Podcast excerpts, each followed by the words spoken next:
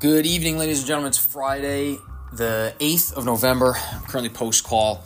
Only got two, two and a half hours of sleep last night. Had eight consults after like 4 after 6 p.m. yesterday. Just a busy night.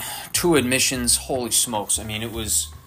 It, and, not, and not even any laceration repairs. Just consult after consult. Uh, man, mandibular open lock jaw reduction.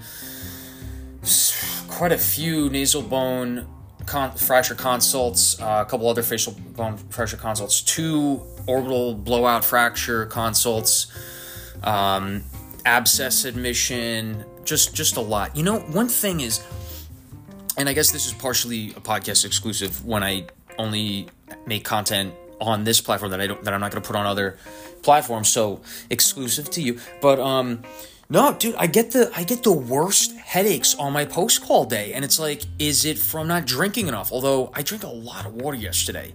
I mean, not the seven hours I was stuck in in the ED in between the two EDs, but um, is it is it no coffee in the morning? Because I have one to two cups um, in the morning between 5 a.m. and like 10 a.m. I guess or 11 a.m.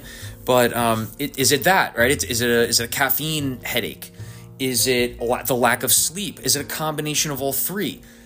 I don't know, man, but I just I get it's so bad. I can't like 2 hours of sleep. Obviously, I'm going to go home when I got got out at 10 10:30 today, but go home and get some get some rest, take a nap, right? After 2 hours of sleep, but like it was so bad. I couldn't sleep. It was so bad. I was almost sweating just just laying there. Oh my god. Um, I don't know if you're if you're an oral surgeon, oral surgery resident listening to this. I want to know: Do you get headaches on your post call day? I mean, bro, this today was the worst headache. And over the last three years of residency, they're getting worse and worse and worse. I don't know.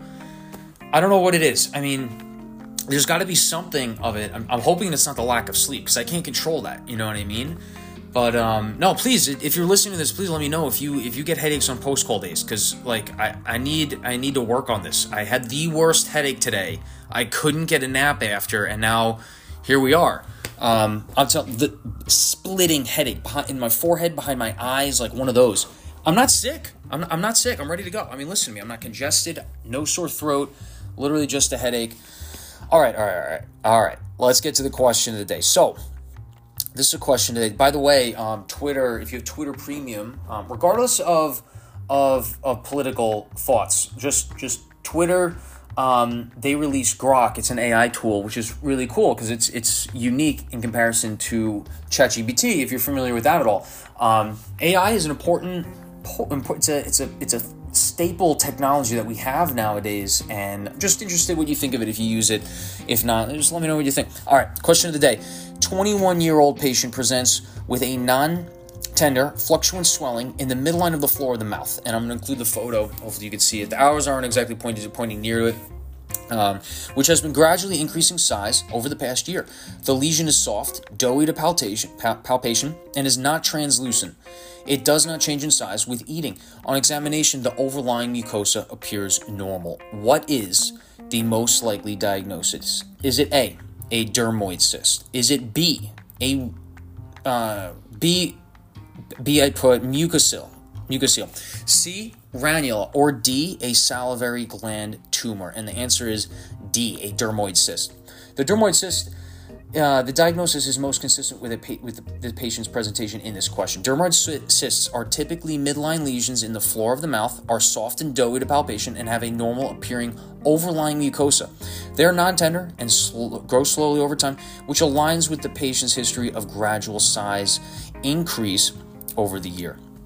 Now, why is it not the other answers? Mucocele. While a mucocele could present as a swelling in the mouth, it is usually translucent and changes in size, particularly decreasing in size after meals. Mucoceles are typically not midline and are more common in the lower lip.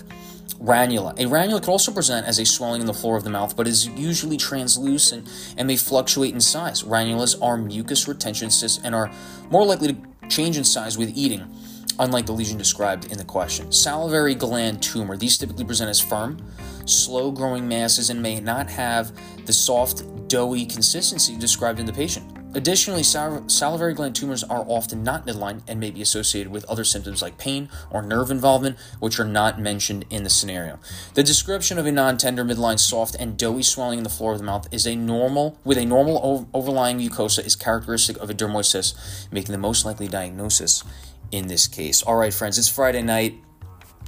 I'm gonna go crack open a beer. gonna go up to the Upper West Side, meeting up with Joe.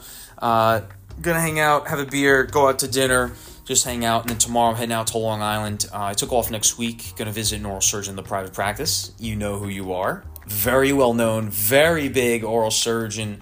Uh, if you know him from Instagram, I'm sure you do. Super excited for that.